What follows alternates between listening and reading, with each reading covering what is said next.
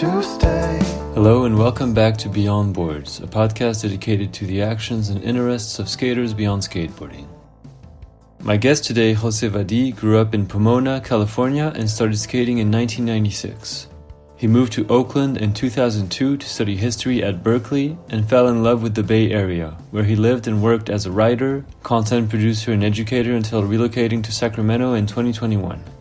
That same year, Jose released his first book, Interstate, a collection of eight poetic linked essays which explore California through many lenses. He is about to release his new book, Chipped, a memoir and essays about how skateboarding redefines space, curates culture, confronts mortality, and affords new perspectives on and off the board.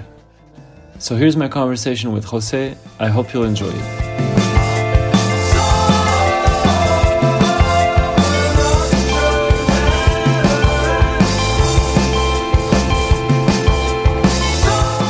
So I usually just start, you know, with the same basic question with every guest about how my guests, you know, started skating. And so we'll talk about like what you do and as a writer and everything eventually. I want to talk to you about especially this upcoming book, Chipped, that I believe is coming out in 2024. I'm not sure when exactly, but sometime in the beginning of 2024. And that I had the privilege of reading before it came out. So thank you for that, for sharing it with me. Totally. And yeah, so tell me about like growing up and finding skating. I read in some interviews that you did here and there that you grew up uh, not very far from LA on the east to the east of LA in Pomona, right?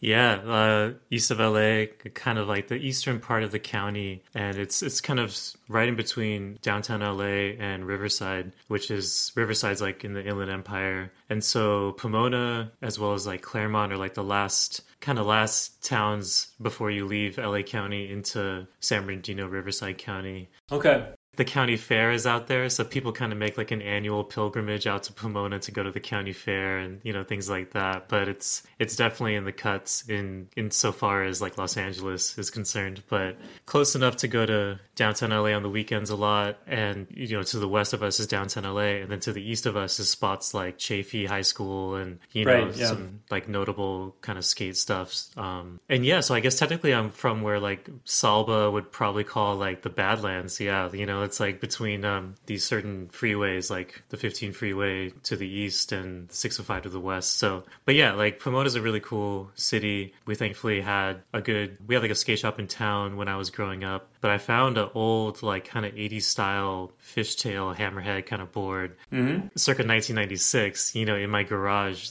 it had these big, fat, black, um, like 60 millimeter wheels. It was pretty much like tires almost, and it was a Price Club, this kind of generic, like what's what's now Costco, I guess you could say. Is it was like an action sport kamikaze complete skateboard that was a total ripoff of the Hosoi uh, Rising right. Sun. Yeah. Yeah it was orange and black instead of red and white and it was a total boat of a skateboard you know and just trying to it was broken to like the front truck's hanger was loose so if you kicked it up to do a manual or try and do a tic tac it would totally switch directions and when you come back down you're just landing on the kingpin you know so it was a it was a mess yeah, yeah. not the best board not the best board but that's how i started like literally discovering a skateboard was in my garage. Yeah.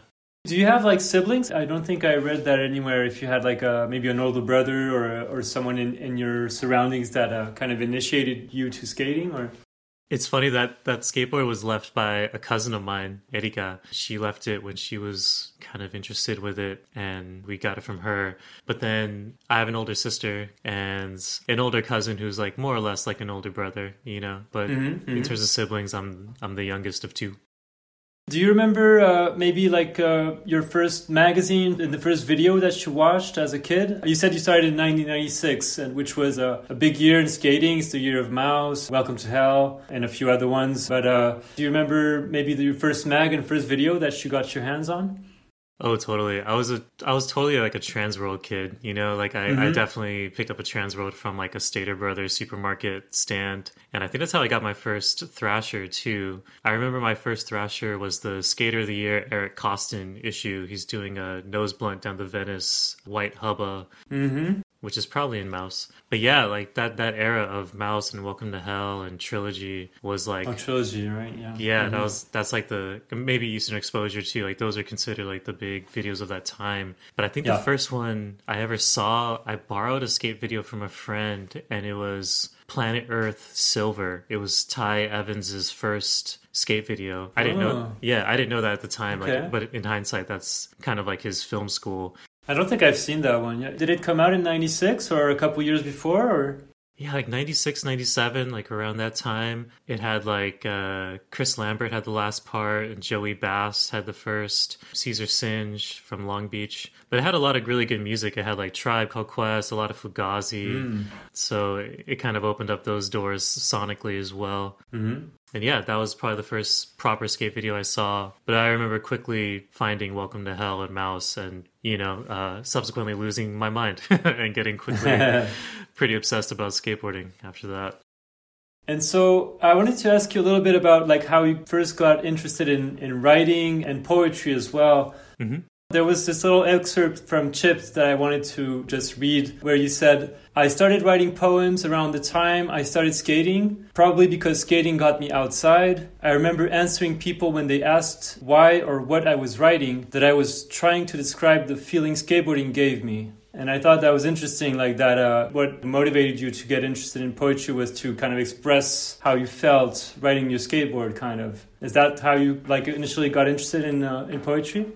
Yeah, it's that's kind of that was like the initial thing, and then you know I quickly realized how hard it was to write about skateboarding, you know, and how hard yeah. it was to articulate that feeling. But you know, I definitely tried to get it on page, but it quickly went to poems about you know all sorts of like bad love poems and just you know puberty angst kind of stuff, uh, as you can imagine. But yeah, it was it was definitely like inspired or motivated by you know this new world that is skateboarding and and also a lot of music at the time like you know southern california rage against the machine was coming out and that had a huge impact on me the lyricism mm. of Zack de la Rocha and uh, the way that everything that he was bringing to the table very much spoke to me at the time. It had a very much like a pedestrian point of view. Like you could tell, in a sense, you could kind of tell that he skated, right? Like his his perspective and the way that he was looking at the world was very much like someone who was outside, and so. Mm-hmm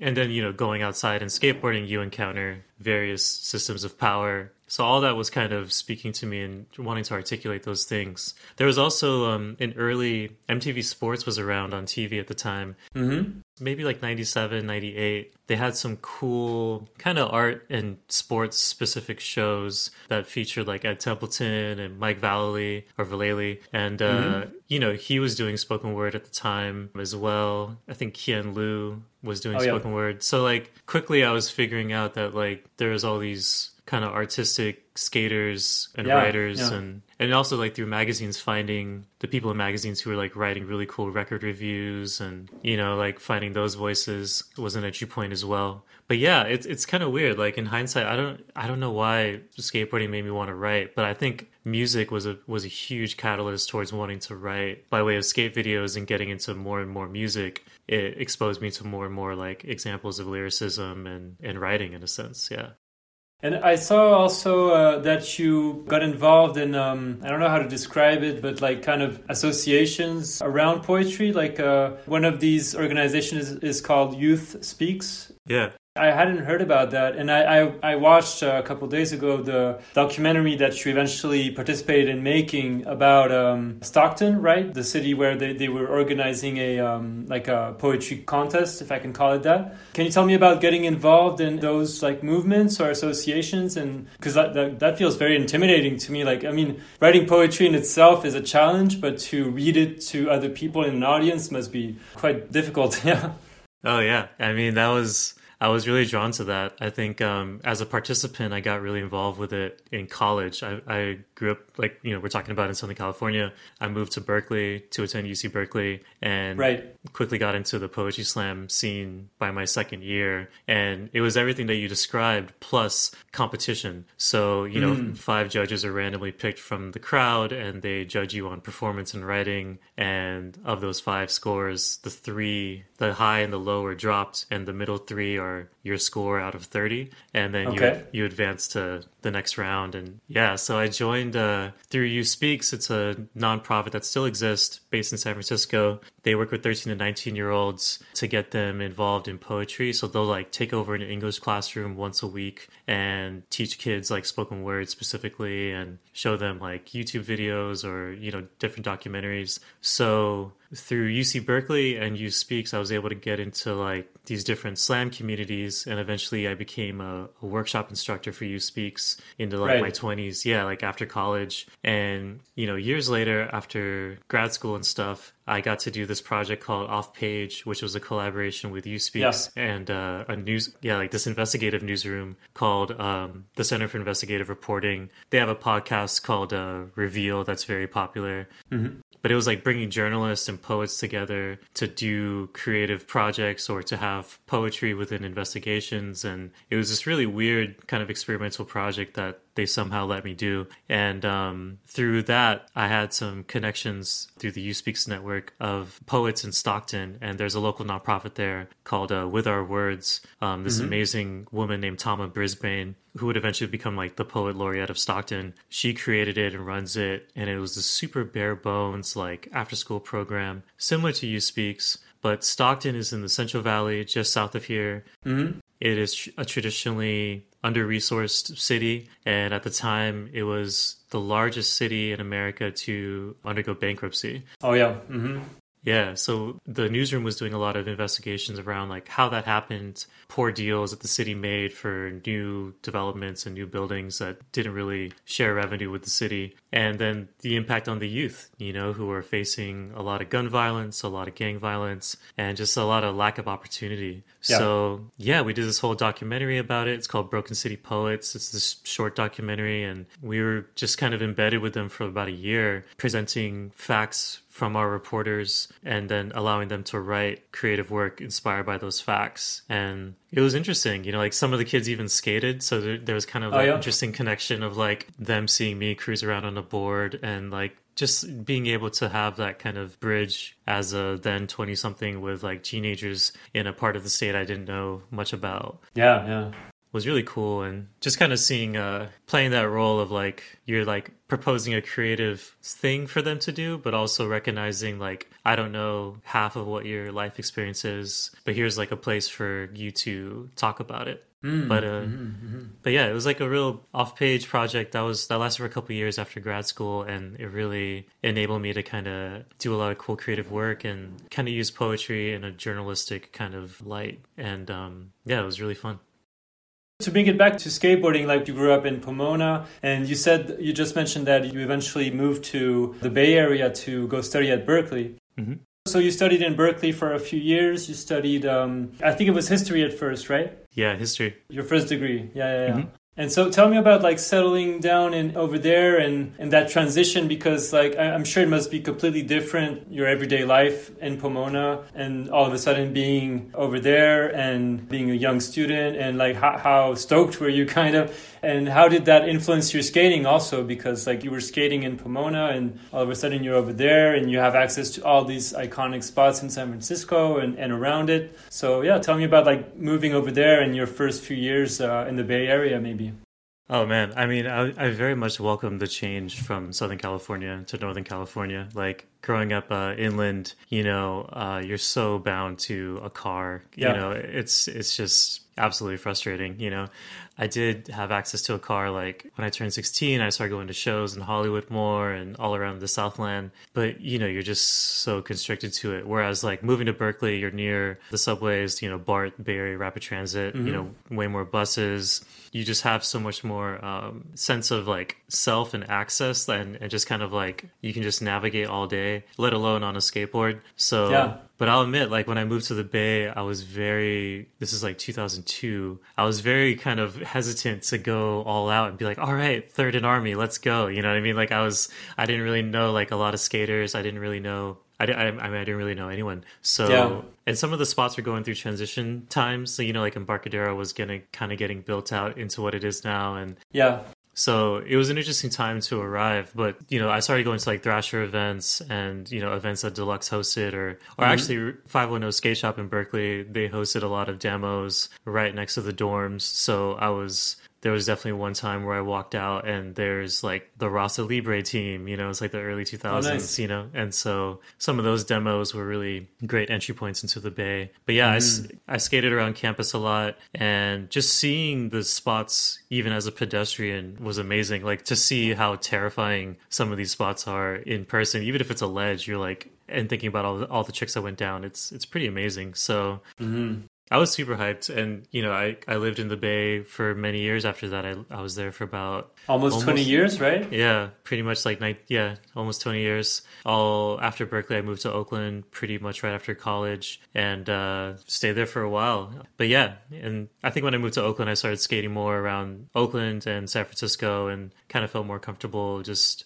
as opposed to being a student, there's a certain vulnerability of like fish out of water meets uh, balancing responsibilities as a student and wanting to give myself the opportunity to nerd out as and you know try new stuff. And also like we were talking about the spoken word, the slam community, that whole thing took over so much of my life that you know it was a lot of different things going on that I was trying to balance out. And so you studied at Berkeley, and eventually you did um, a master's degree at um, what was it called, Mills College, I believe, in o- Oakland. Mm-hmm. And uh, in the middle of all this, you're skating, you're doing all this poetry, and like building a whole community and network over there around those different activities. And eventually, you started writing for different publications, and you also did some other jobs on the side, kind of linked to writing. But uh, yeah, you, mentioned before, like you were doing this thing for uh, the Off Page project, the documentary that we just talked about, and you also worked for uh, Adobe at some point, uh, leading mm-hmm. a project for them called 1324, or something like that. Yeah. Can you tell us a little bit about that? It's, it doesn't have much to do with skating, but I just thought it was interesting uh, that you you were doing that for a while. Yeah, I got you know the Bay Area, Silicon Valley. You know the tech industry is ever present uh, for for better for worse. And uh, yeah.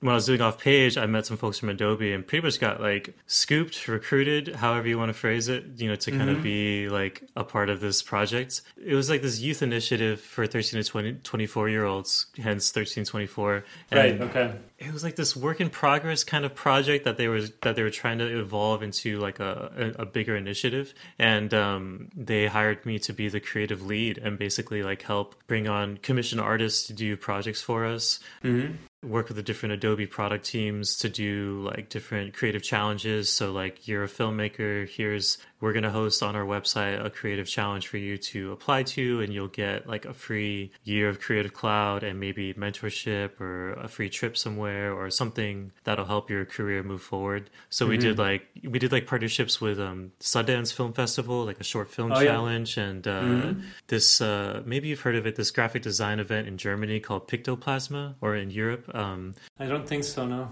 What is it called? Pictoplasma. It's like this uh, graphic design festival, but we even somehow it led to skateboarding. Like I got to do a one-off with um, then it was the Tony Hawk Foundation, now the oh, Skateboard right. Project. But mm-hmm. somehow through that job, I got to interview Tony Hawk for the Adobe. Oh blog. yeah, yeah. I saw that. What publication was that for? Basically, just their website. You know, like their okay. Uh, like the Adobe website. But, that must um, have been a trip, though. Yeah, I mean Tony Hawk, like that's pretty cool. I, like that was kind of my first real like interview you know what i mean? As like a as like a quasi reporter you know during this transition after off page and after grad school. Like going into grad school i was really hitting kind of a glass ceiling creatively and professionally as like a poet. And i was also doing plays and stuff and uh-huh. just trying to find like it just wasn't where I wanted to go as a artist or creative or however you want to phrase it. So mm-hmm. grad school was like really diving into nonfiction writing. Like, what is it? What can it be? You know, what writers are out there? How does my voice work in this medium? And mm. so you see that kind of coming out in off page through like documentaries and through Adobe, like I'm like commissioning artists and like articulating almost like creative briefs for artists, but like it's kind of getting closer and closer to nonfiction writing over this time. And ironically enough, like that Tony Hawk interview was one of the first times I had to like be a reporter and like present questions and have everything kind of lined up and, you know, researched. But he right. was really he was like super gracious and um, you know through that project through Adobe I got to like go down to the Birdhouse HQ and and meet Tony Hawk and stuff. But we did this design challenge where we asked young people to submit kind of skateboard graphic designs around a certain theme, like a creative prompt. And uh-huh. this young girl from Mexico City ended up winning the challenge. Tony uh, Adobe, like we flew him out to San Diego. We all met there and got to hang out with Tony for the day and kind of like have lunch and see him skate. And it was, which was insane. You know, That's like, rad. Yeah, I'm like, and it's like a work trip, you know, for me or, or, for everyone that we're with, and but I'm like the skater who's just freaking out inside. Like, yeah, yeah, like, yeah, yeah. Like we walk in and it's like Lincoln Ueda blasting like oh, 540s, yeah. and then it's Tony Hawk doing his thing. So random the way that uh, work can sometimes lead to skateboarding, but yeah, yeah, it's amazing though. Yeah, what year was that?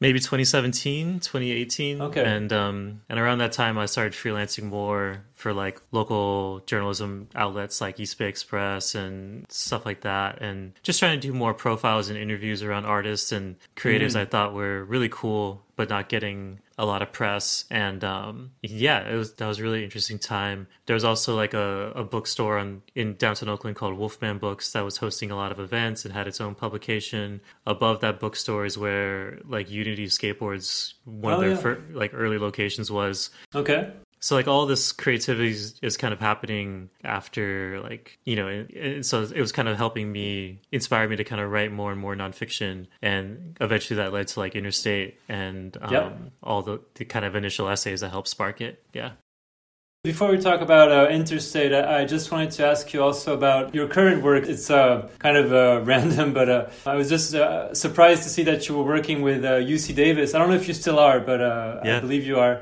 And I was just laughing when I saw that because this is just a very stupid story, but I, I used to work in the wine industry. Oh. And oh. when I finished my master's degree, which was like in wine business, so to speak, I went to UC Davis for two weeks to complete like a little seminar over there. I don't know how to call it, but like a training of some sort. Yeah. And I didn't go to one single class of the thing because we were getting drunk every night with my friends at, at, the local wine bar near near the, the campus. And I was like 24 and uh, an idiot and an alcoholic. Uh, no longer am, unfortunately. but uh, but anyway, so I do remember going to UC Davis, but uh, I didn't go to any of the classes. And at the end, they gave me the like the diploma, the degree, despite me never showing up to one single class. And I, I felt like such a fraud, you know, like a like a liar.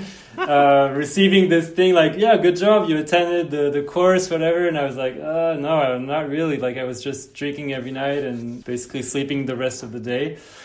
but anyways, that, that was my story with UC Davis. So how did you ended up uh, working over there and what are you doing over there?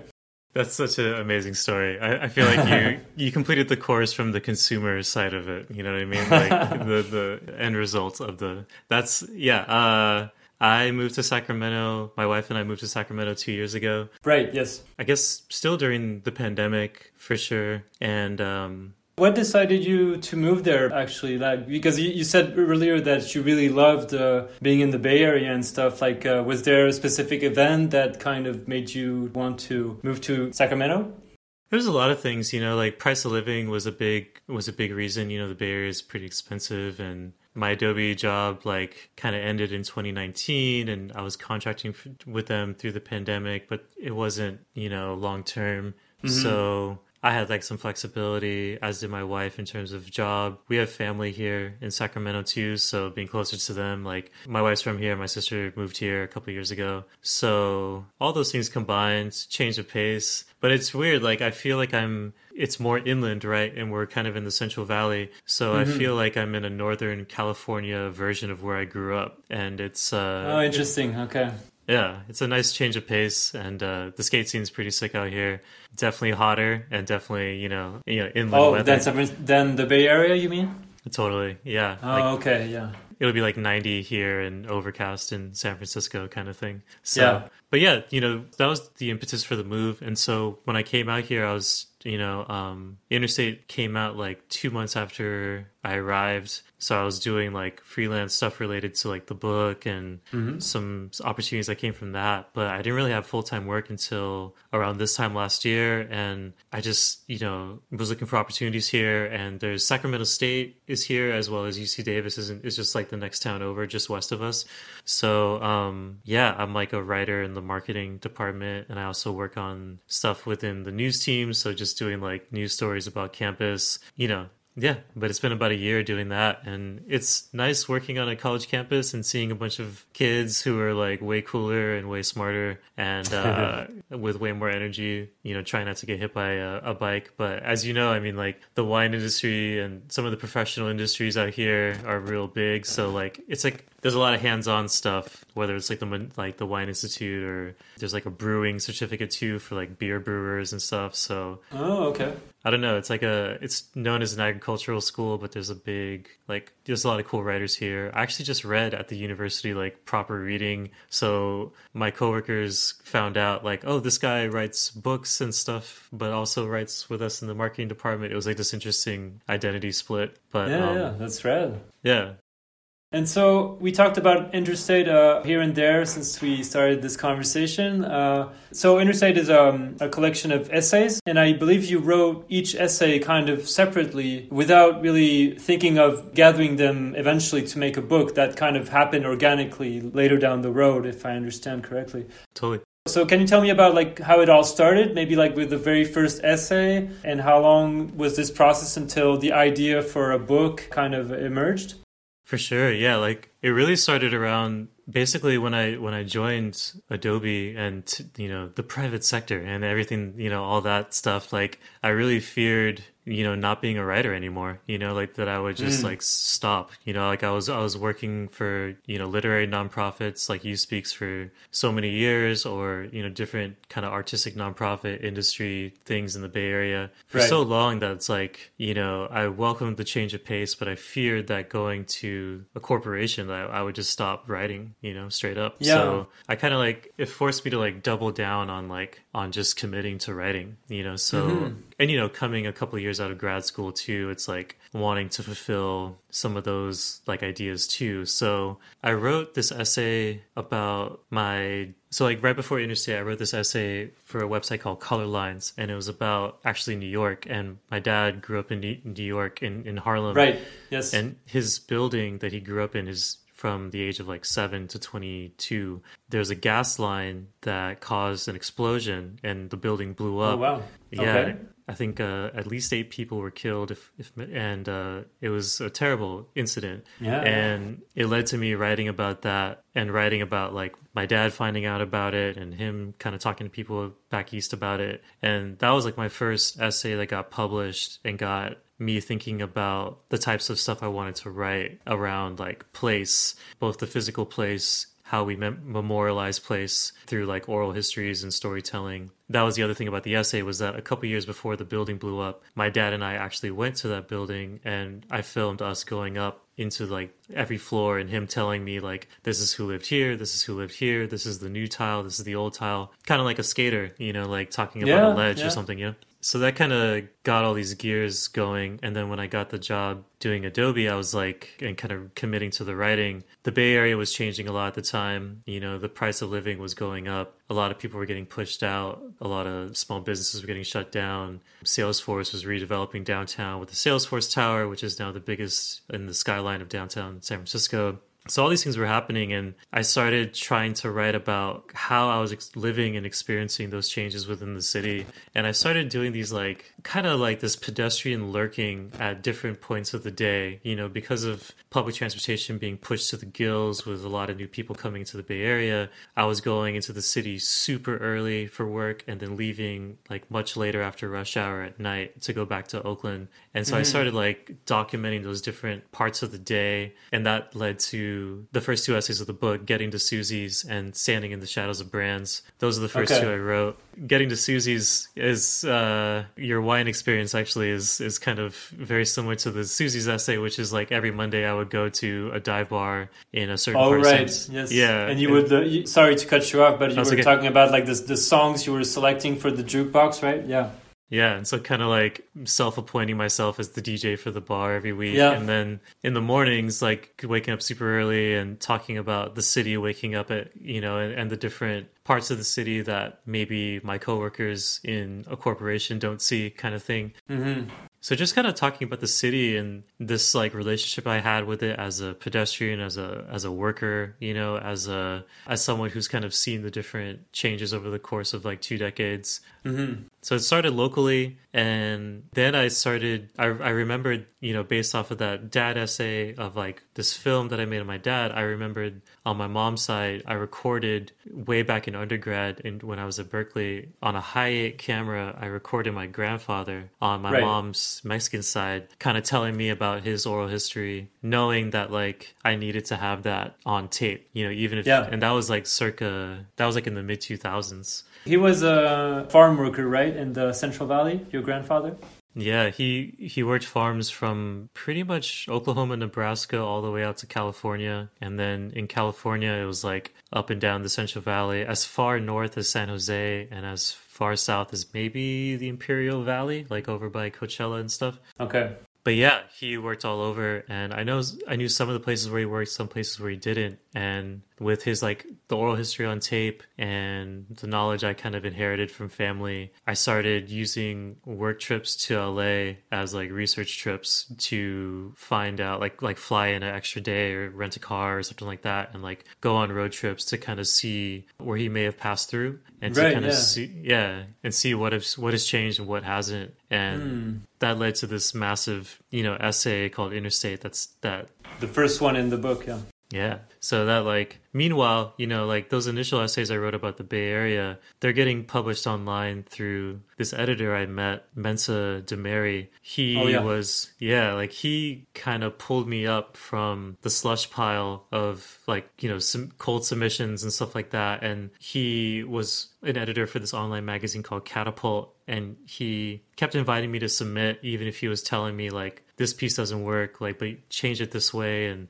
just trying to like groom me into like a better writer you know Right, and yeah. um so we started developing these essays and then basically this book was just me and him emailing drafts to each other and when i emailed interstate over i think that's when we realized like oh yeah this is the centerpiece of the book and everything will kind of revolve around this but it, this was pretty much between maybe 2016 17 and 20 i don't know 2020 Okay. is, is when we just had this back and forth, which is a very long time. And, you know, I have to give him a lot of credit for trusting me to continue like grinding out these essays that may or may not have become a book, you know?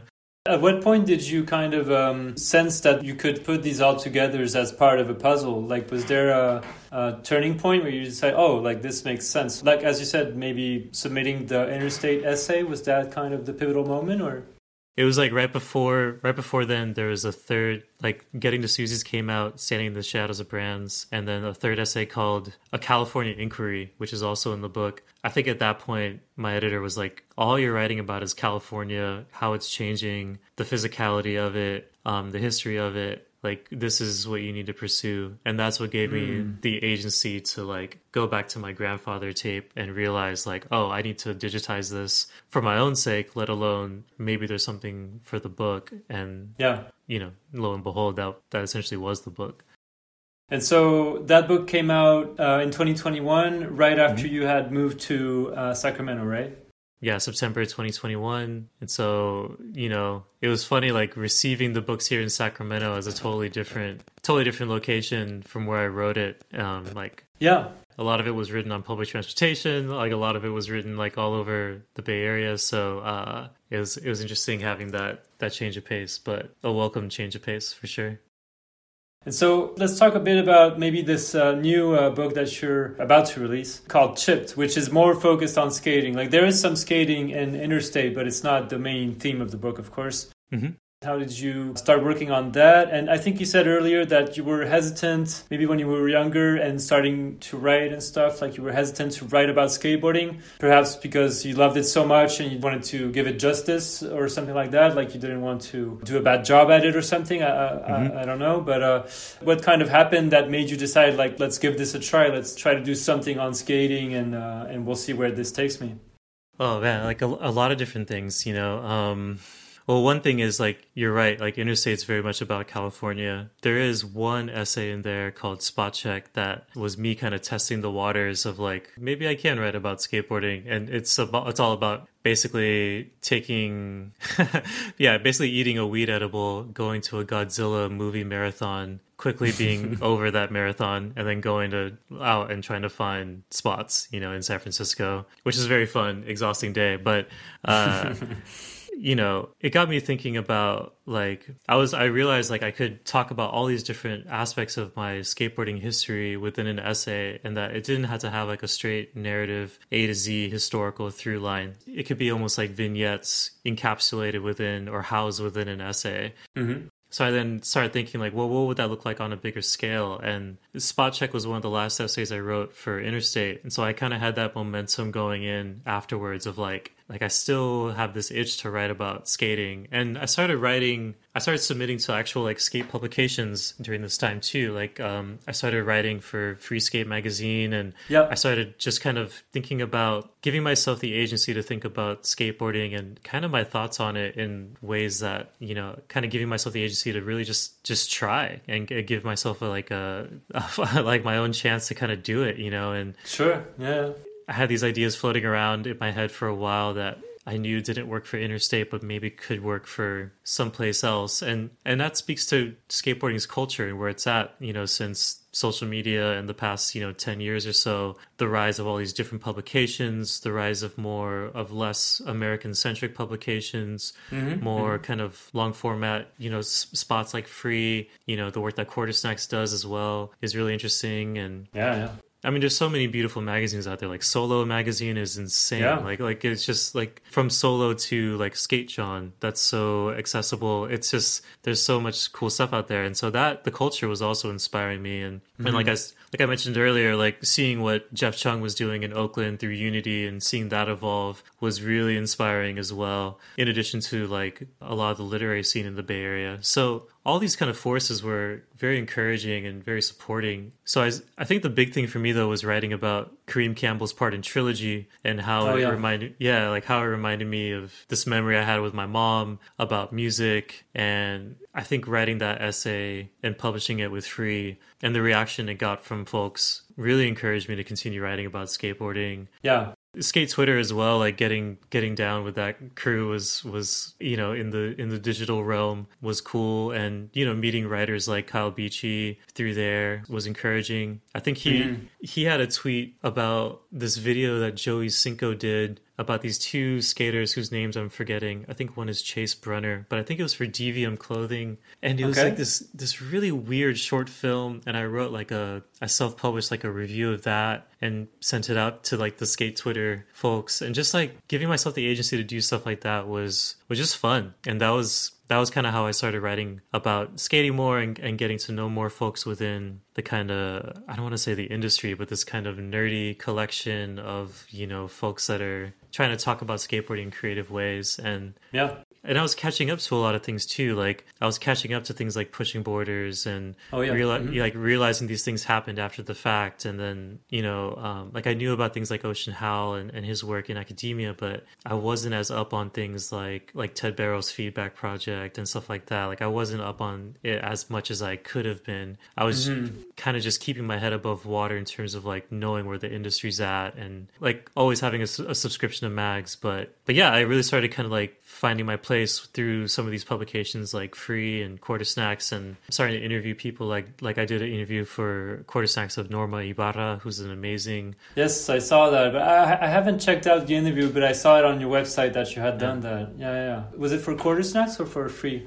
Yeah, for quarter snacks and and you know like figuring out how to like pitch skate magazines the same ways that I was pitching, you know, non-skate like taking those skills from like journalism and stuff and applying them towards skating i was just realizing like i had just more to say or like i just had you know uh, I, I, wanted to kind of tell certain stories or highlight certain people and it was fun getting like a positive response from from some of those efforts and getting to know more skaters that way too and i don't know yeah it was it was kind of just part of a larger push of just writing more and like uh not wanting to allow basically a job to take away my desire creative uh, yeah yeah definitely. Yeah, yeah. So, how long did it take you to complete this second uh, book? Like, uh, was it a bit quicker, I guess, than the the first one?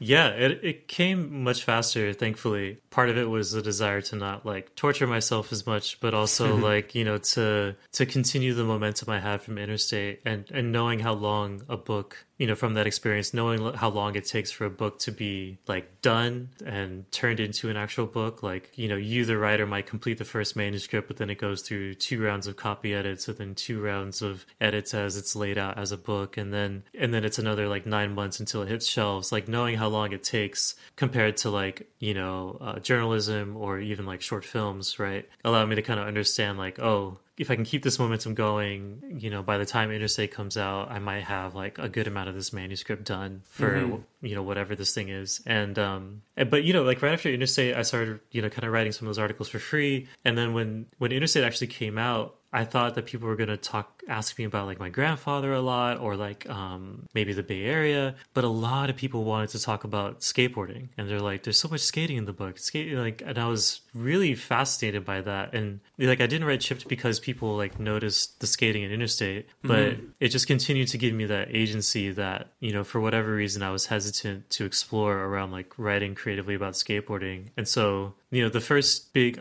the massive essays in Chipped, like this essay about Sun Ra called King Shit, and this other essay about Ed Templeton called Programming Injection. Oh yeah, the last one I think. Yeah, those are like the two big, massive things I started with, and then mm-hmm. everything else followed from there. But it was like if I can, if I can tackle these two super nerdy, super like massive kind of projects, then you know everything else should be should be all right. Yeah, so, you know, or like, but like, let's do the craziest ideas first, or like, you know, quote unquote, like, like, let's do like what I think might be the hardest to tackle, or the, the right, biggest yes. leaps, or the biggest stretches for an audience. Like, let's see what that is, and then go from there. Yeah. But it's like a, appeasing the fears too. It's like, mm-hmm. you know, but yeah, that's kind of how it all started. And um, thankfully, like my editor at Soft Skull, Mensah, you know, just super supportive, and the whole press too has been like really encouraging. So throughout this whole process, I'm like gingerly sending them little drafts along the way, like, "What do you think of this? What do you think of that?" And they're like, you know, very much giving me constructive feedback along the way too. So that was it's it's all kind of an evolution of the relationship we started with Interstate. Right. Yeah. Yeah. Yeah.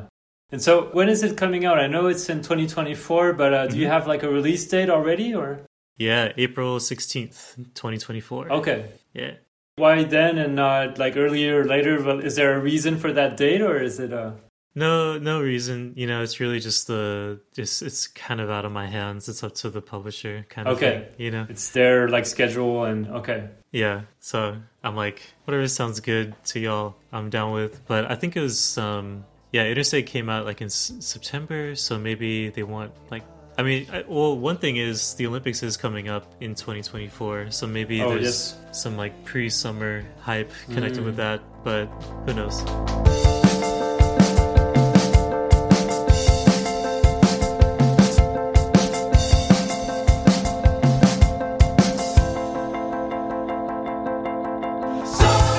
It, it, was super interesting. And you just mentioned Sun Ra, and uh, there was just a couple of sentences that I uh, noted down that I wanted to maybe ask you to develop a bit for our listeners here. I didn't know about Sun Ra personally. Like, I love music, but I'm not a big music like connoisseur. Or, and uh, I, I, didn't know about him and uh, and his music. And uh, you've mentioned him a bit throughout the book, but especially in that essay, that specific essay that you mentioned. So the sentence that I wrote down was basically Sun Ra, the persona, frequently precedes the musician, band leader, cultural dark horse and it's one reason why the myth of Sun Ra makes him, in my eyes, a skater, an extremely disciplined young man, obsessive to the technical prowess of his craft, and mentored across generations at home in Arkansas. And I thought it was interesting, like that you would consider him a skater, even though I guess he never skated, or probably not. But like, yeah, can you tell us about maybe your love for Sun Ra, how that started, and, and how he inspired you to write this specific essay in the book?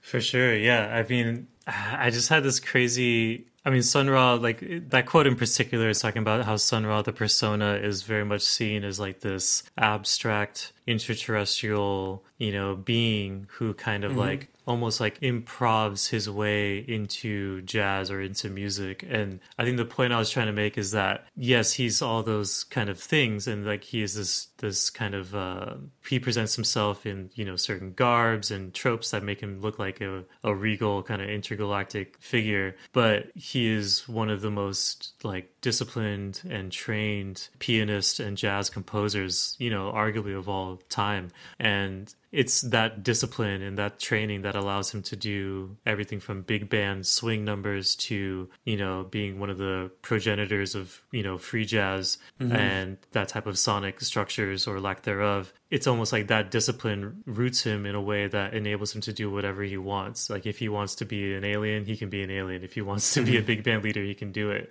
And yeah. I think that like self actualization by way of obsession and skill and trade is so indicative of skaters. And you know, like no one like skaters are we're so prone to referring to ourselves in the third person or to you know or to kind of see skaters as being pro skaters in particular being like something beyond their physical selves and something beyond yeah. what they just appear on everyday life you know and that type of alchemy and that type of like creativity i find it so frequently in musicians and i find it so frequently mm. in like those types of creative forms in addition to skateboarding and i i don't think it's surprising how much the relationship between music, skateboarding, and skate videos is, you know, that, that DNA strand. Like, it's not really surprising yeah. given the types of characters that created music and like Sun Ra. So during the pandemic, you know, I wanted to get outside of my everyday existence, you know, like like I think a lot of us did. And I was listening to a, a bunch of Sun Ra and imagining sometimes when I listen to music, I imagine what the musicians look like when they're performing it, like in the recording studio. Like it's just like a fun exercise of, you know, listening to like a, I don't know, like a Depeche Mode song and imagining like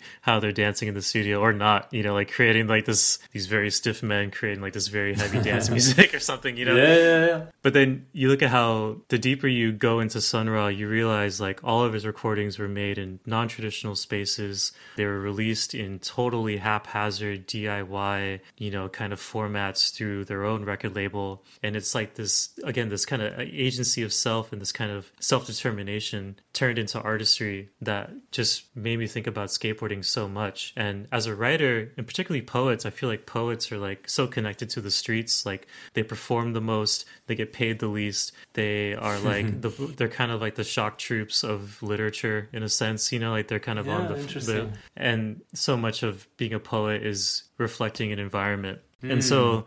all these things kind of started speaking to me. And so I, I started just trying to think about like how how does skateboarding kind of weave these things together? And, and how do we kind of actualize as skateboarders physically through music and the world that sonics creates you know and for us as skaters? And like i love this recently there's been conversations about how similar dance is to skateboarding and how if skateboarding were to be considered an art it should be considered akin to dance over anything else. Yeah, and sure. things like that like i love conversations like that because it's it grounds what we do in such a more interesting way than like shut up and skate or you know even skate and destroy. You know it's just like not that everything has to be an artistic act but it shows the power of having a relationship with body and sound and space. And yeah absolutely.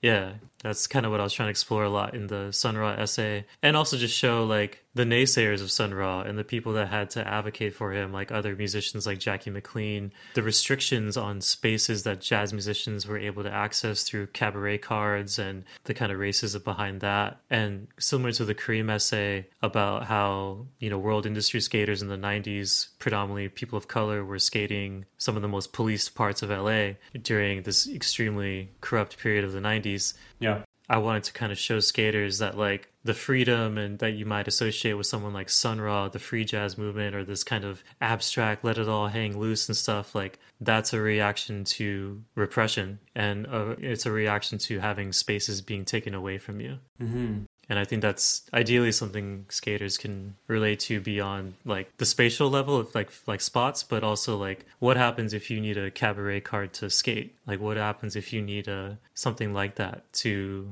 you know and so like as skate parks were getting filled with sand during the pandemic and oh, yeah. even even the legal places where you're told to skate are being taken away all these things kind of were speaking to me through that essay Also, I remembered uh, that you compared Sun Ra to um, what's his name? Uh, Sage. Sage. Uh, I don't know how to say his last name. Elsesser. Is, is that how you say his last name? Yeah, I believe uh, Sage Elsesser. Yeah. Yeah, that's right. Who writes for uh, FA and uh, Converse and uh, and mm-hmm. Supreme. And uh, I didn't know that. Like I remembered his part in the Blessed video mm-hmm. from 2018 around there, but I didn't know it was Sun Ra. Actually, that music that you hear over his part. Mm-hmm. I, I, liked how you described how he was kind of an incarnation, I guess, of Sun Ra or his music or something like that. Um, and the way he did his heel flips, especially like with so much power and pop and everything. I just thought it was interesting. But did did you think about that because of the the Sun Ra music that scores his part, or like what what kind of made you think of uh, his skating and the way he skates, his persona and everything, and how it relates to Sun Ra?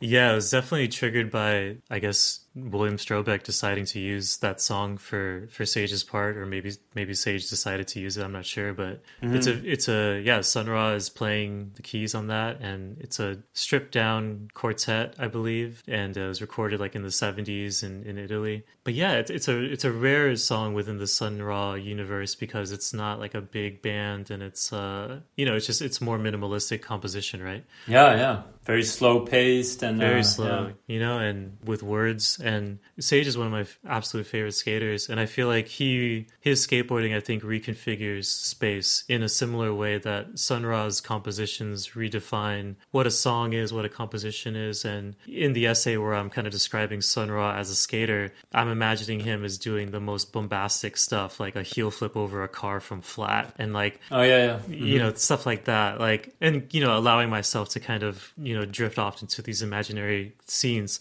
But sure. you know when you when you see some of Sage's tricks and when you and being from you know the bay and seeing some of the spots that sage skated it's absolutely unbelievable some of the stuff that he grinded yeah, in yeah, yeah. in that part. And like and it's just it's shocking you know what i mean? Yeah, and, yeah. and that kind of like bombastic pop and that super almost human ability to get that high that we've seen in folks like Kien Lieu or you know um yeah. the Brandon Westgates of the world like people with like massive you know huge pop. But um the way he does it and in addition to the way that he approaches his music as navy blue and asking folks to you know hold space differently in live venues to you oh, know oh yeah yeah. You said he he asks his audience to meditate or something like that right? Prior yeah. to a show or something? Yeah, like I think even like during sets or before his set, and just you know a different relationship with your audience and reconfiguring the space as an artist to match the vibe that you're trying to create. All those things were like were just interesting examples, and it was probably the most contemporary use of Sun Ra in a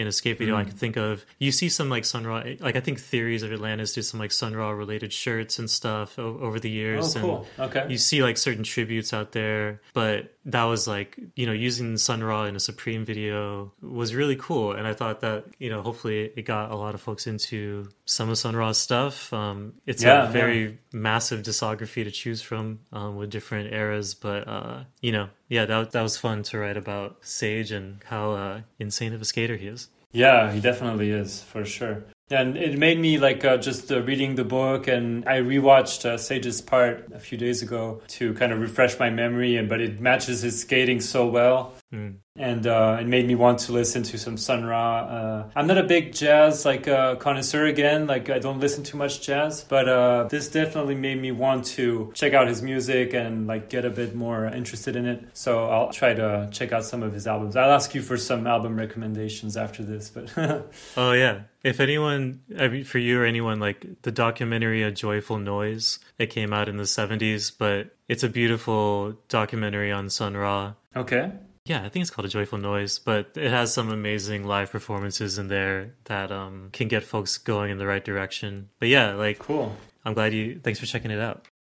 There was just this other sentence that I wanted to ask you to maybe develop a bit from the book. Uh, it's again related to not to Sun Ra, but to jazz, to jazz mm-hmm. music in general. So you said it is uh, talking about jazz. It is the new place from which I want my skateboarding to emerge, not from the rage of young distortion pedals, but of a discipline that can only be heard in years. I thought that was interesting because that speaks to me as I'm an older skater like you. And uh, of course, as you get older, your level of skating becomes less good, I guess. Or, I mean, it depends of the skater, of course. Like uh, some people like Guy Mariano or like from another planet or something. But, uh, but for the like the mere mortals that we are, like our level of skating tends to go downhill and not, you know, not as much uh, progression as, as when we were teenagers or young adults. But I thought it was interesting. Yeah, could you tell us a bit about your relationship to skating and how you want to approach it, kind of like a jazz musician, I guess?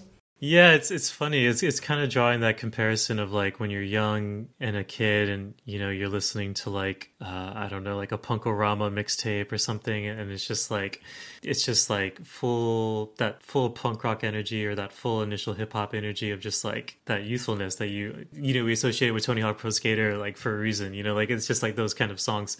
I think it's what I came away from like a lot of the research with Sun Ra and just jazz in general was just the discipline and dedication led to a lot of musicians being able to execute their form wherever and whenever they wanted to.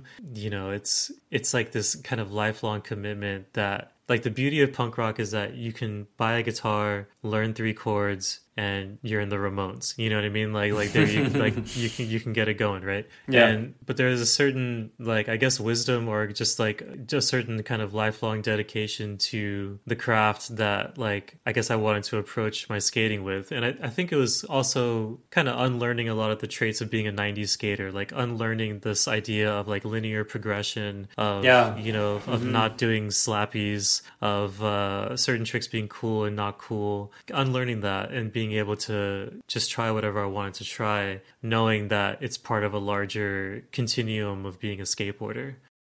I wanted to ask you just before we start wrapping this up and heading to the friends questions. You went to Slow Impact in uh, February, I think, of earlier this year. Yeah. And I uh, just wanted to ask you, how was that experience? I just had, uh, I just released recently an episode with uh, Ryan Lay, and uh, he said he was hopefully going to try to do uh, another event early 2024. But I was wondering, like, how was your experience over there? How did you enjoy it? Oh, it was fantastic. I really I enjoyed your episode with Ryan. Um and the amount of work that he and everyone in Tempe, Arizona does to keep that scene going is is really amazing. I mean, it was it was fantastic. It was it was such a great like skateboarding wellness retreat, you know what I mean? Slash symposium, yeah. you know what I mean? Like it was sure. it was really cool and I got to meet a lot of skaters who I only knew through online and right, um, yes, like the skate Twitter people and stuff. Yeah, yeah, like I got to meet just just I mean a lot of a lot of folks. Um, I think I had like literally the day before I moved to Sacramento, I met Ted Barrow in person for the first time. Oh, so like cool. even though we're like apart from Sacramento in the Bay Area, like we were able to like spend time together, like Kyle Beachy. It was really fun, and um, I, w- I was asked by Kyle to come out to read at the Friday night reading at Ryan's backyard. Yes, I'm so surprised that he. I mean, him and his whole family just opened arm, you know, like let all these skaters into the. Yeah, that's amazing. yeah, this amazing reading, all sorts of different voices. What did you read? I didn't know uh, what you read to the to the audience on that night. Yeah, I got to read um, the first couple of pages of Spot Check. So it's about Hubba Hideout and right. um, and just like yeah, just kind of about Hubba Hideout and how the terminology is rooted in in Bay Area vernacular around drugs and you know Hubba being crack cocaine. Yeah. I got to go on after Cole Nowicki, and Cole Nowicki was like absolutely hilarious and burned the house down. So a tough act to follow. uh, but that was really fun being in that space full of skaters and them just like I think a lot of writers there were like that was like the best reading because literary readings can be so jaded sometimes and so like uh, people can be very checked out. And I feel like at all the panels as well as the reading on Friday night, people were like fully engaged. You know, like there was no I think it was the Vent City podcast said it best. It was like you can't be a cool guy in Tempe, Arizona, or something like that. You know, like it was, everyone was very present, and I felt that during the reading. And you know, everyone from like like Betsy from the Smithsonian is there to Jerry Hsu, you know, and like the sci-fi team. It's it's like a real eclectic crowd, but everyone is is there together, and that's kind of like the theme of the whole the weekend. Yeah, it was really fun, but like just to kind of clarify some things I tried to say earlier is like it was really nice meeting so many new skaters, some of whom I've been like reading for years. Like I totally geeked out on like Mike Munzenrider. I'm like, man, the skateboard mag. I loved all your little articles and stuff. It was so cool. And like, so like getting to to fan out a little bit was fun. Mm-hmm. Um, getting to see skaters like Ryan skate their local skate parks that they helped design is like is pretty insane. Um, I'm sure, yeah. As you can imagine, that dude skates very fast. Yeah and you know having a party the last day at the wedge you know this historic skate spot where that we've all seen in videos and but i mean the, the panels were just so special and so rare and i'm glad that they published them online and i'm glad mm. that the mm. reading that the reading is not online i feel like a lot of the things that were shared were just you know for that space and exactly was, for that moment for those people and yeah yeah sure so that was that was really fun so yeah, hopefully we can get it going in February. And I know a lot of folks in the Midwest and East Coast, like you know, we have rain out here, obviously in California, but like a lot of people were like thawing out when they showed up to Arizona, like they've been, you know, yeah. So I feel like for the Midwest and East Coast folks alone, Slow Impact is is is for you. They're looking forward to uh, the next edition, I'm sure. Yeah, I think uh, they got a good thing going on over there in Tempe. So happy to support however I can. And so, what kind of projects are you working on right now? Like, so you have this book coming out in April, as we said. Mm-hmm. Is it finished at this point? Like the version that I read, is it like the end product, or are you uh, still kind of correcting a few things, or is it like done at this point? Correcting like the last last few things, like so, like like the the quote you read are, earlier. Instead of Arkansas, it should be Alabama. Like you know things like oh, that, okay. like little tweaks, things I. Uh, but yeah, so we're in the, like the copy editing stage, and I think there's basically like um, two rounds of copy edits and then two rounds of looking at it laid out, and we're on the last layout. So like by December first, like it'll be sent to the printers. So yeah, last the last leg of copy editing basically. But yeah, it'll be out as a hardcover in April. Mm-hmm. Soft Skull Press, you can pre-order it now and whatnot. There's also speaking of skaters with books, there's going to be Cole Nowicki's second book, not the Tony Hawk book, a second yeah, book. Yeah, yeah, another one. Okay. It also comes out next year, I believe in April as well. So cool. Two skaters, two books to keep an eye out for. So you have this coming up, and what else are you like working on these days? So you still working at UC Davis? Mm-hmm. Do you have any other like uh, books in the works or essays or other stuff? Got some uh, some articles coming out. I'm working on like a I write for this um, journal called Alta, Alta Journal of California. Yes. And yeah, yeah. Uh, so I'm working on some stuff for them and some other kind of random commissions. So like yeah, some freelance kind of articles. And then um I am thinking about a third book idea, trying to figure it out right now. But like, hopefully, through the holidays, I can start maybe like plotting out what that looks like. I'm trying to give myself some time between projects, but sometimes the momentum just carries you into from one to the other. So, mm. but yeah, definitely writing and, you know, starting my third year in Sacramento now and just getting to know the city more and more every week and uh, enjoying it out here. One of the best things about Slow Impact or since Slow Impact has been like a lot of the people I've seen over the course of this year have been people I met from Slow Impact. So like whether it's in LA or in Portland or here in the Bay slash Sacramento, like I've been able to see a lot of folks and have a lot of sessions with folks in town. So hopefully more of that into the coming year as well. But yeah, just just staying writing cool. and uh and you know, I really hope I can tour a little bit around Chipped and try and like, you know, see some different parts of the country next year in in the spring summer. Okay, so before we do the friends questions, I usually wrap up my interviews with uh, this same kind of cheesy question about basically the most valuable lesson that you feel you've learned from skating. And of course, it goes with everything around skating. So, in your case, writing, poetry, any artistic, creative endeavors you've got involved with throughout the years around skating. Do you have kind of a valuable life lesson that you've learned through skating? Oh, man. Um, I think the probably the biggest uh, it's kind of twofold. Like, like one of the things I think about the most is just like having an honest relationship with something you care about. You know? Like if you don't feel like skating today, it's okay. You know, you can come back to it, but having this kind of active active relationship with this toy or this culture, like however small or big you want to frame it, is just so important. And I feel that in writing so much, like we've talked about momentum a lot, and it's such a practice, you know, like whether we're talking about Sun Ra, the jazz musician, practicing at all hours of the day, or writing every day, or whatever, just having an active relationship with something you care about and having a good enough relationship with it that you can step away and come back and but just mm. knowing that if you do step away you're gonna it's to come back stronger or to come back with a new perspective but having right, that relationship yeah. i think is is key a key learning from skateboarding mm-hmm. you know there's definitely years where like a or months or years where i was like oh, i don't want to skate as much but i'll kept reading magazines kept watching videos so finding ways to stay connected mm-hmm.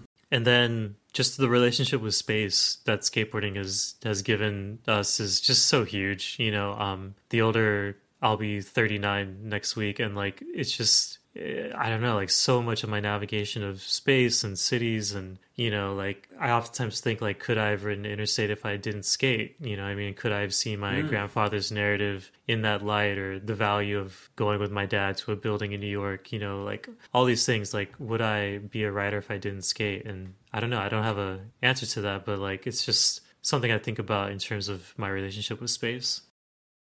All right, well, let's do these friends questions. So let's start with this one. Hi, Jose. I hope you're doing all right. I have one question for you. Who was the gnarliest skate crew in the late 90s of the San Gabriel Valley? Did you recognize uh, the voice? Is that uh, Ted Barrow? Yes. Dr. Barrow? Uh, that's so good. The gnarliest skate crew. Oh man. Well, we should note that Transworld had a really good Inland Empire article in the late '90s, early 2000s. Mm-hmm. Man, any crew associated with, I think it was Jed's board shop or Jer's board shop out of Upland, they were some rippers. But I feel like I don't know about crew, but whatever crew JP Jadid was a part of is probably the gnarliest crew in the San Gabriel Valley. That guy, in my opinion, is the king of Chaffey. So uh, we'll go with them. I will say, like Girl in Chocolate, they always had like random flow riders that were out in in San Gabriel Valley, and there was this kid. Like I'm gonna, I'm just gonna put out into the world. There's this kid, Joey Gallo. I think his mm-hmm. name was Joey Gallo from Covina, and he was part of like utility board shop. He was a ripper from like Baldwin Park High School. That whole vibe, that whole scene. Mm-hmm. Anyway, but yeah, final answer. I'll go JP he's a one man crew, and uh, he's he's the king of Chaffey. All right, let's do the next one. Hi, Jose. It's your friend Nina Renata Aron with a question for you.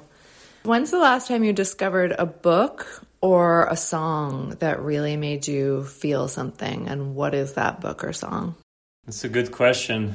That's a really good question. What's up, Nina? Man, I'm looking around my office trying right to now. find inspiration. Okay, well, song wise, my friend Washu, he uh, put me onto this band called Earth Dad. Mm-hmm. They have a very cool song called Poughkeepsie. It's off their EP called Townies. It's just like a really sweet indie rock song that isn't necessarily something I would like, but I really like that song a lot. Okay. I also really love this band called Los Silvertones. Um, they have this song called "You Call Me by My Name." It's a kind of a you can probably find it on YouTube. But yeah, Los Silvertones, "You Call Me by My Name." It's like a deep cut oldies song, super badass song that I just found on vinyl in Portland through Mississippi Records. But yeah, uh, book wise, I really I'm reading right now this book called James by Percival Everett. Okay.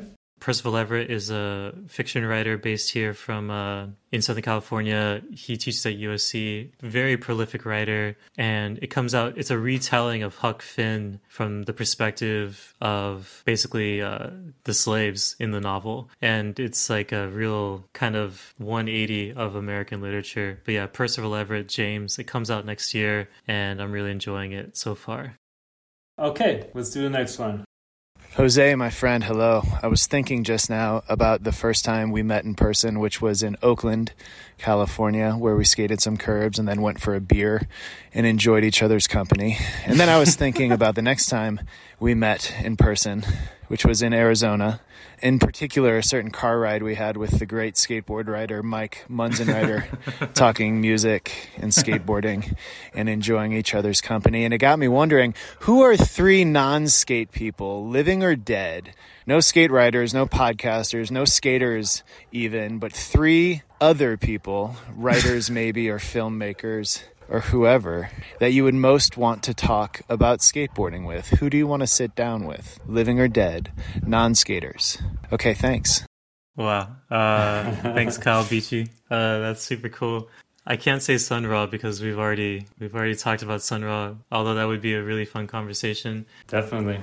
Maybe the poet Frank O'Hara. He did lunch poems, and he's like a very observant kind of fellow. That'd be fun to to talk it out with him. Um, let's see. Suzan-Lori Parks. She's this amazing American playwright. She did this play called Top Dog Underdog. That was like a big hit 20 years ago. Uh, yeah, Suzan-Lori Parks. She's just like an ama- she's like one of my favorite artists of all time. So talking to her about skateboarding would be really fun. Hmm. And uh, maybe Kara Walker, the visual artist. Like you know, her use of space in exhibitions is really amazing. So I'd love to hear her thoughts about skateboarding. All right, let's see. Hey, what's up? This is Patrick Kigongo from the Mostly Skateboarding Podcast. This is a question for Jose. Jose, what do you think is the best video of the end of the 1990s? A lot of ink has been spilled about the early 90s, the mid 90s, but what is the best video of, say, 97 to 2000? We might even include 2001 in there, just for good measure. Oof. Oh wow, best video of '97 to 2001. Um, That's t- I was thinking about this earlier. I couldn't really come up with any very satisfying answer to that question, but yeah. Is, Oh, is there one that comes to mind for you? I feel like it's got to be like a 411 or something. You know what I mean? Like it has to be like a like a best of three or something. Um, let's see. From that, you know what? Actually, there is one video that comes to mind, and it's Shorty's "Fulfill the Dream." Like, if we're gonna Oh, go, I feel like photosynthesis, yes, of course, is amazing and gets like a lot of dew shine. Menikmati is in this window as well, but Yeah. "Fulfill the Dream," I feel like is the sleeper hit you know, summer 98, I clearly remember when it came out and just the rise of the Muska, you know, Hmm. was two years delayed. You know, it was supposed to come out with Welcome to Hell, but Yeah. it, it really came to form with Swishy Pants, S Shoes, Boombox, Steve Olson blessing us with Gang Starr to open us up. Like, I mean, it's an amazing video that I think should be more. God, I feel like- Celebrated. yeah, like I feel like a shorty's truther. Yeah, it should be like more canonic- canonically recognized, I guess. But like, it's really good. Like, fulfill the dream is a banger, and um, yeah. I'll go with that. Thanks, Patrick. Okay. Uh, let's see. Hi, Joes. I'm so thrilled to be able to ask you a question from afar. I think a lot about you and your writing, and uh, I think a lot about how you talk about lurking. And I'm wondering if you might just speak a little bit to the lurk, to the idea of witness, and what, if anything, that has to do with your writing and your skate practice. Oh man, that was Lauren Whitehead. Yes. Yes. Exactly. Amazing playwright, dramaturg. She teaches at NYU, Tisch School of the Arts. Big love to Lauren Whitehead and her kids in the background. yeah, we can hear them a bit. Yeah. oh man. Um you know, I feel like for skaters, skaters very much understand or kind of have an idea of lurking as like this loitering with intent, you know, like um lur- loitering with purpose, even if that purpose is a little abstract or undefined. Maybe you're trying to understand how a certain block or neighborhood kind of functions at a certain time of day. That at least that's how I've used lurking a lot with like skating and writing of like, you know, maybe you're working in the city but you want to skate a city spot on the weekend, you know, you might time your coffee break or whatever to go pass by that spot and kind of see what it's like at certain times of day and maybe even ask around and kind of see like so like a lot of people come through here on the weekends? Or you know like like kind of those mm, mm. innocent pedestrian questions that could lead to skate spots. But you know like that very much shapes so much of your worldview as a skater and just how your your relationship with a space how it functions at different times of day. And what i love about this kind of concept of lurking is it allows you insights into how you can access those spaces to kind of like maximize their potential not in like a capitalist like return of investment kind of way but in like a uh, how much can cool stuff can i do in this city at these times of days and if i know all the mm. times of you know like if i know at this time this neighborhood is good this time it sucks over here it's rush hour over here like how can right, you navigate right. you know like how can you navigate and have like the best day ever with this knowledge that you've derived from lurking or from just like being in close enough proximity to a space that you kind of just know how it operates mm. kind of like a good friend you know like you know that your friend if you've lived with them or you know that they at a, might need like a cigarette break at a certain time of day or a coffee break or a, a certain type of you know you kind of just know how they how they flow if they like a quieter yeah. place or a loud place you know? So you we can have that same relationship with physical spaces as well because they have their own kind of vibrations or their own kind of energy you know? So i guess that's how i kind of see lurking. It's like seeing how the different energies of a certain place different activities of a certain place can lead to accessing those places in ways that are uh, you know maximize their opportunity. All right let's do the next one. Hey it's indigo from australia and i was wondering what was one of the most favorite cats or dogs that you've ever met and why? Because i just love cute cats and dogs that's all. Thanks. Can't wait to hear your answer. Bye Oh man, the most favorite cat or dog I've ever met and why? Um, we talked about this a bit when I interviewed her recently, and she said she was a big like dog cat lover or like dog and cat video on, on Instagram, that kind of stuff. Oh. She mentioned that, that she'd love to do a book about, like a coffee table book about skateboarders' pets or something like that, you know, like a. Yeah. Hence that question. the most famous, I haven't met too many pet celebrities, I don't think. One time I did kind of encounter a like a pet celebrity photo shoot in LA. Surprisingly, mm-hmm. I uh, I pulled up to a, a restaurant and then the, the, kind of back patio they had like a whole like area for like these two dogs that were having brunch apparently. So whoever those two dogs were in Santa Monica a couple years ago, I'm sure those were the most famous ones. But hey, if Indigo makes that book, uh, myself, I'll, I'll volunteer my cat Knuckles and uh, check in with the feline union for her photography rate. But yeah, like we'll uh, that, that, sounds like a fun book. It's always interesting. Like I think Jenkem's done a couple of those series of like where skaters live and stuff like that. Like, yes. Yep. Yep. It's really cool. Like someone with a total aggro style on a skateboard has like this absolutely meticulous like apartment. You know, and it, it's just yeah, interesting. Yeah, yeah. You know, fun connotations. Okay, let's do this one. Hey guys, so my question is which Sun Ra record is the best to skate to and why? Another Sun Ra question. Did you recognize the voice? I think that was Cole Nowicki. Uh, no, that was Sam Korman. Oh, what? Okay, awesome. But pretty close. Man, yeah. Hi, Sam. Uh, I really liked his essay about Ishod recently. Oh, yeah. Yeah, yeah, yeah. Really fantastic work. Uh, I think, man, there's a lot of good Sun Ra albums, and I think some of his earlier like bebop albums, like his kind of Chicago era stuff, like Jazz Silhouette and stuff like that. These are like some of the classic Sun Ra albums. Those are fun because they're a little, you know, faster, a little less like spatial. So yeah, some like maybe like Jazz by Sun Ra or Jazz and Silhouettes is pretty fun.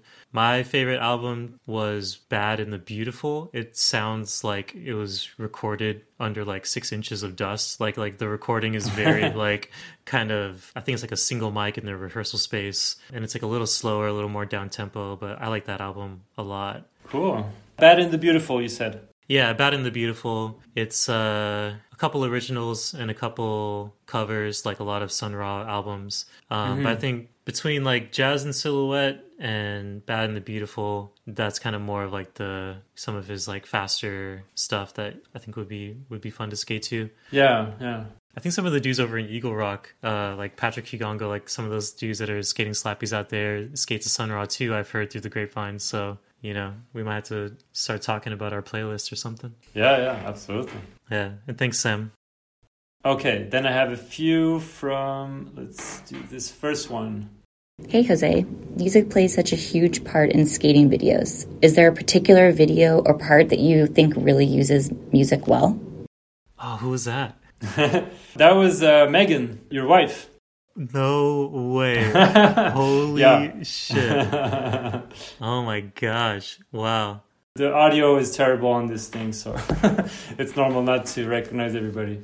No, no, I'm just I'm terrible husband. Let's just put it out there. uh, uh, let's see. Like I think um, Lucien Clarke's use in, in Palasonic that when they used oh, yeah. the uh, the Apples and Stereo song that was used in the Unabomber video earlier, like that homage to a previous like London skater, like the, the Toby Shuall part, I think in the in the oh, yeah, yeah, yeah, like using that song was really great, you know, because like, the song and the part, like the Vicky benches, you know, as skaters, you kind of even if you didn't know, like like I, I didn't know anything about the Unabomber video or Toby Shuall or his contributions to like the scene, but like when you see Lucien skating the spot with that song and you're seeing like we're only at this spot and we're just like doing it, like you really you realize it's like this is an homage to something to someone if only the spot. But then like when you start to unravel it and you learn or as i learned like or a lot of us did like that it was an homage to, to toby shuall's part it just made it that much more meaningful. I mean lucien's park in palasonic is like an absolute all-timer and mm. it's it's just it's such an amazing video.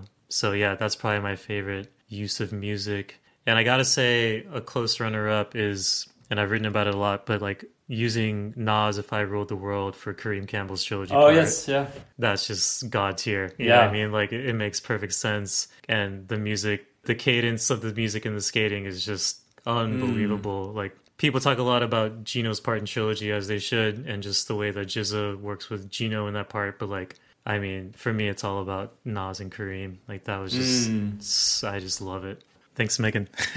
yes, yes. I have a couple other ones from her. Let's see. What do you think is one of the biggest challenges you have writing for a non skateboarding audience? Yeah, I think one of the biggest challenges writing for a non skater audience is keeping the skaters with me in that conversation. You know, yeah. Um, Tony Hawk had that interesting quote about how the Olympics you know, skaters shouldn't be thankful to the Olympics for accepting skateboarding. Olympics should be thankful to skateboarders for having skateboarding, you know, and mm-hmm. and I feel like that kind of applies with with writing, like for you know uh, what Quarter Snacks would say as uh, secular publications. You know what I mean? Uh, like when you're approaching that work, you have to, you know, approach it with the lens of a skateboarder and stay true to that community. And I think when you start explaining things to your audience, as you probably will have to in a secular publication, trying to do so in ways that can make all communities happy with your description. You know what I mean? Like, for instance, when uh, Willie Staley did that Jake Phelps profile for California Sunday magazine, mm-hmm. he aptly described how pro skateboarders make money to the adult film industry. And, like, I think that allowed skaters and non skaters alike to, you know, laugh at that comparison or kind of acknowledge the cheekiness of that comparison, but also recognize the corporal, factual nature of that description and that comparison. Yeah.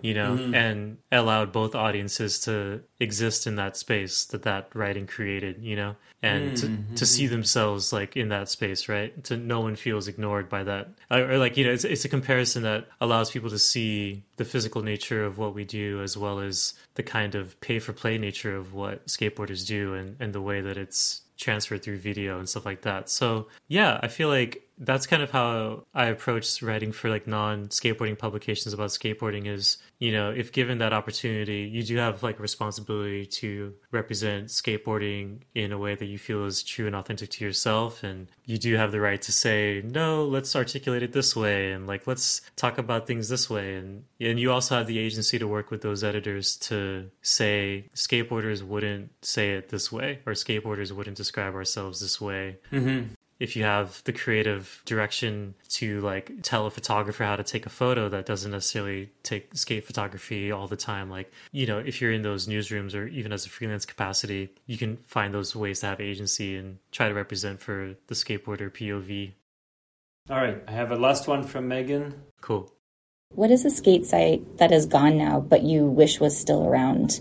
What is it that made it special that you think people should know? Oh wow. Uh if people remember the old tumyeto.com, this was in the 90s. It was like a, it was, you know, the Tumyeto website. So for all the foundation toy machine brands and stuff like that. But it had a really good like news page that was updated pretty frequently. And that's how I found out about like Kerry Getz kickflipping the Love 4. And they had an email hosting too. So like my email account in high school was like a at tumyeto.com. Super Oh, nice. nerdy s- skater, skater stuff. But uh, yeah, tumyeto.com. That was a cool one back in the day and had some early chat boards and early kind of skate community stuff that was like, you know, circa 1999, 2000, 2001. So. Uh, let's do the very last one. Jose, what's happening? Well, I know what's happening. You're being interviewed right now, and to that end, I have a question for you. In Interstate and Chipped, you blend meticulous research on subjects from everything like the history of California, labor movements to Sun Ra with the personal, your personal. And I personally love that approach. For you, what's the draw in bringing your story into the wider context of a subject and vice versa? Uh, yeah, thank you, Cole. That's a very good question. Um, you know, it's a question I consistently ask myself too of like, you know, do I have a role within certain materials that I'm talking about? And if I'm going to inter- inject my own personal narrative within these types of experiences, like, you know, what, why am I doing that? And what is the role of that? I mm-hmm. think that's that's like a foundational question of like my approach to nonfiction writing and probably all writing in general. And I feel like there's a, it's it's kind of twofold. It's it's allowing my story to be a parallel potentially to someone else's or to a reader's or to an insight into how all this research and stuff can affect someone. And I think by way of doing that, hopefully it creates an invitation into like my world, but also allows people to kind of see themselves kind of through their writing and kind of see that like almost to affirm certain thoughts or certain impulses or certain kind of like underlying feelings that they may have been feeling about a certain thing like skateboarding or California. Or I think part of what I feel I'm trying to do in my writing by weaving all this research with my own personal histories and kind of experiences is is to try and see where those places intersect and at those moments of intersection like what is this are there like significant things that are microcosmic of larger truths or larger kind of uh, historical moments? And you know what is the significance of s- some of these things and of, of being there at a certain place in time and witnessing certain events? So it's kind of like it's almost like a self archiving, but also a kind of recontextualizing history through personal narrative, like which was like a lot of interstate, and also seeing how a lot of this research and you know a lot of the things I'm talking about, how history is a very short accordion, you know, that expands and contracts very easily, but that a lot of the histories that I'm navigating are extremely recent. And you know, like mm-hmm. the fact that I was able to talk to my grandfather about these things was is crazy. You know, skateboarding itself is is so young, right? Yeah. So I think it's also just recognizing how much time is like a flat circle and how you know how active some of these histories are and if like if we have the ability to visit a skate spot still or talk to someone still or interview someone or take a road trip i'm also trying to show the power of saying yes to pursuing those ideas or those questions and the work of trying to find answers to them. You know what i mean? I think that's mm-hmm. also something i'm trying to show too is like skateboarding and learning a trick and putting yourself out there in that way, so too does writing require a certain vulnerability that, for me, personal like nonfiction allows me to navigate and present to its audiences. Yeah. This is kind of a side question, but have you ever written like uh, any fiction writing? Like, is that something that you've ever tried, experimented with, or or not really? Totally, yeah. I wrote like a fictional play when I was in like my mid twenties, and that was like my first uh, first project. I got like a grant behind, and it kind of got me on my feet as a as a as a writer, performing artist um, in my twenties. Like the grant basically became a security deposit that lasted me for like three apartments, kind of thing. Uh, Okay. So you know, kind of got me going.